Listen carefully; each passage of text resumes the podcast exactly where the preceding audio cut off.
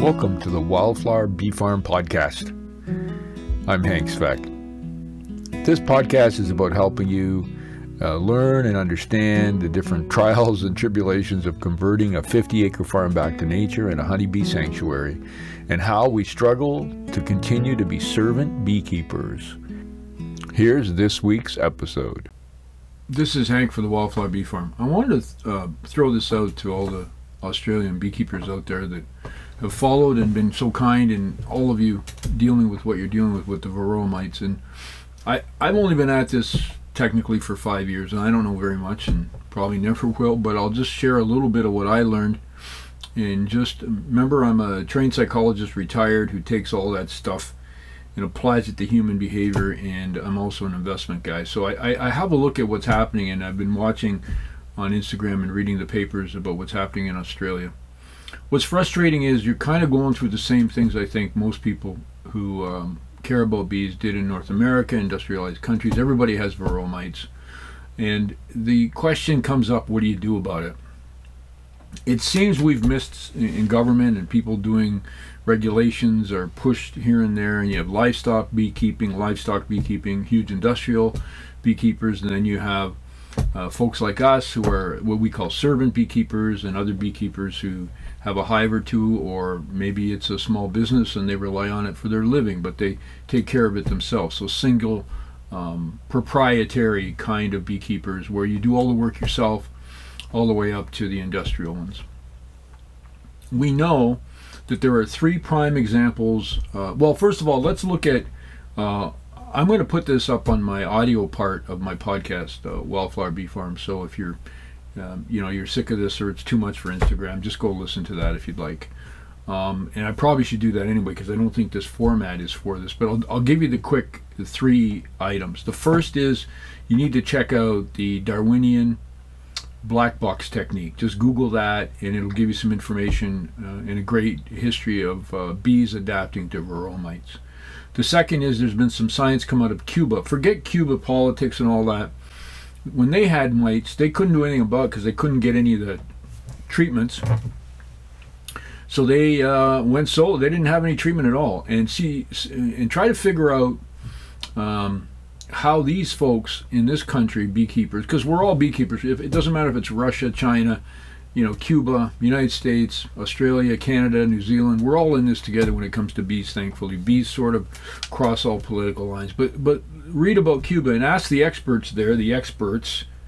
And, and I've got a PhD, and, and, frankly, there are more idiots with PhDs than um, than there anywhere else on the planet. But ask them how they would explain Cuba, the Cuba experience, how they didn't do any treatments, they didn't, you know, kick down walls and, and, and kill hives of owners and how that all of a sudden ended up becoming a good thing.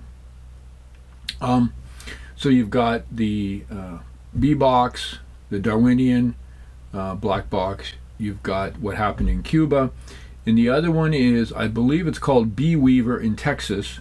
There was a family that owned a livestock beekeeping operation. The brothers split, and one went off to treatment free now has apparently over a thousand hives and never treats his bees for varroa mites. And I always ask myself, how's that possible?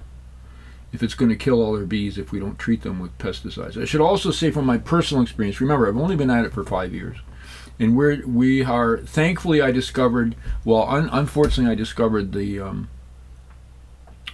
the um, Darwinian uh, black box technique after I failed my first two year attempt here basically um, because I was trying to do things without using some proven techniques that have been proven to, to help with this.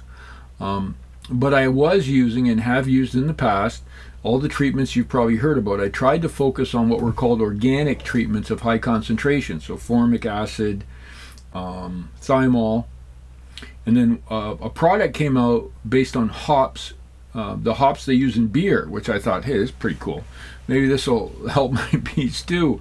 But I killed more queens with that. I think I killed three queens when I used the hops concentration because the liquid dripped down and actually uh, smothered or, or smelled up some. It's highly, highly, the, the smell just wipes you out. So anything of high concentration. So I don't do that anymore. We've been two, two years now. We're going into our third uh, year with some of our bees without treatment. And I know we're going to lose a lot this year. This is a year, I'll just give you the personal background. We have um, uh, going into the winter probably with 45 hives. Um, if we come out with 20 or 15, I'll do cartwheels. I can't do a cartwheel, but I'm going to try because that will be incredible.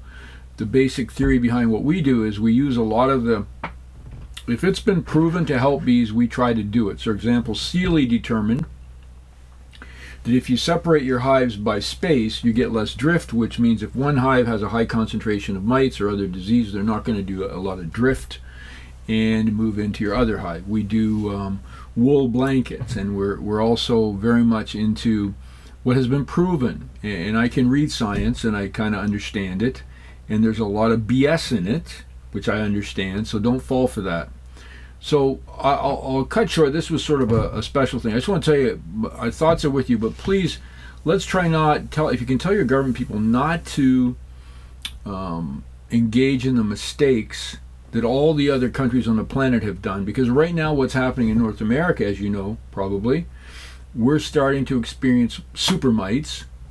And the most amazing book I've told you about some articles that, that I continue to work on is Charles Darwin's 1859 Origin of Species.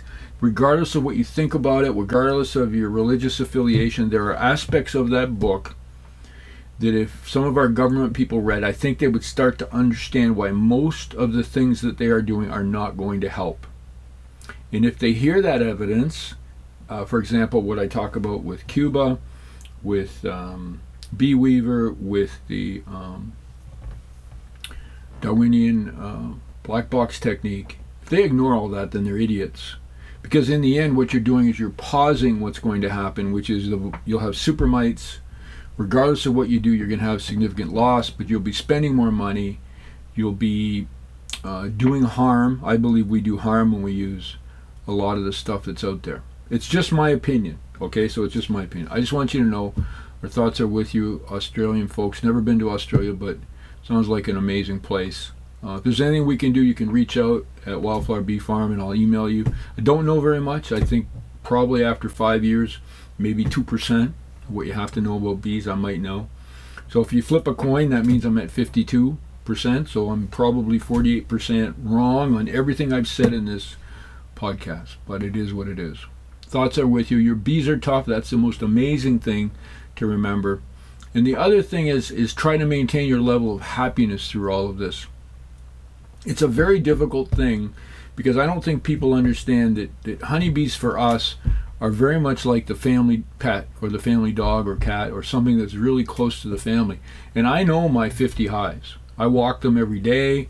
I spend hours a day studying videos because we're a research, private research um, idea.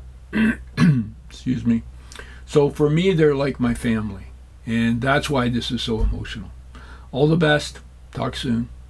You can get a free copy of our book, What Grandpa Learned from His Honeybees, by just going to our website, wildflowerbeefarm.com, click on the newsletter button, subscribe, and you get a free copy of our book. Do it today. What Grandpa Learned from His Honeybees. Just go to wildflowerbeefarm.com, subscribe to our newsletter today.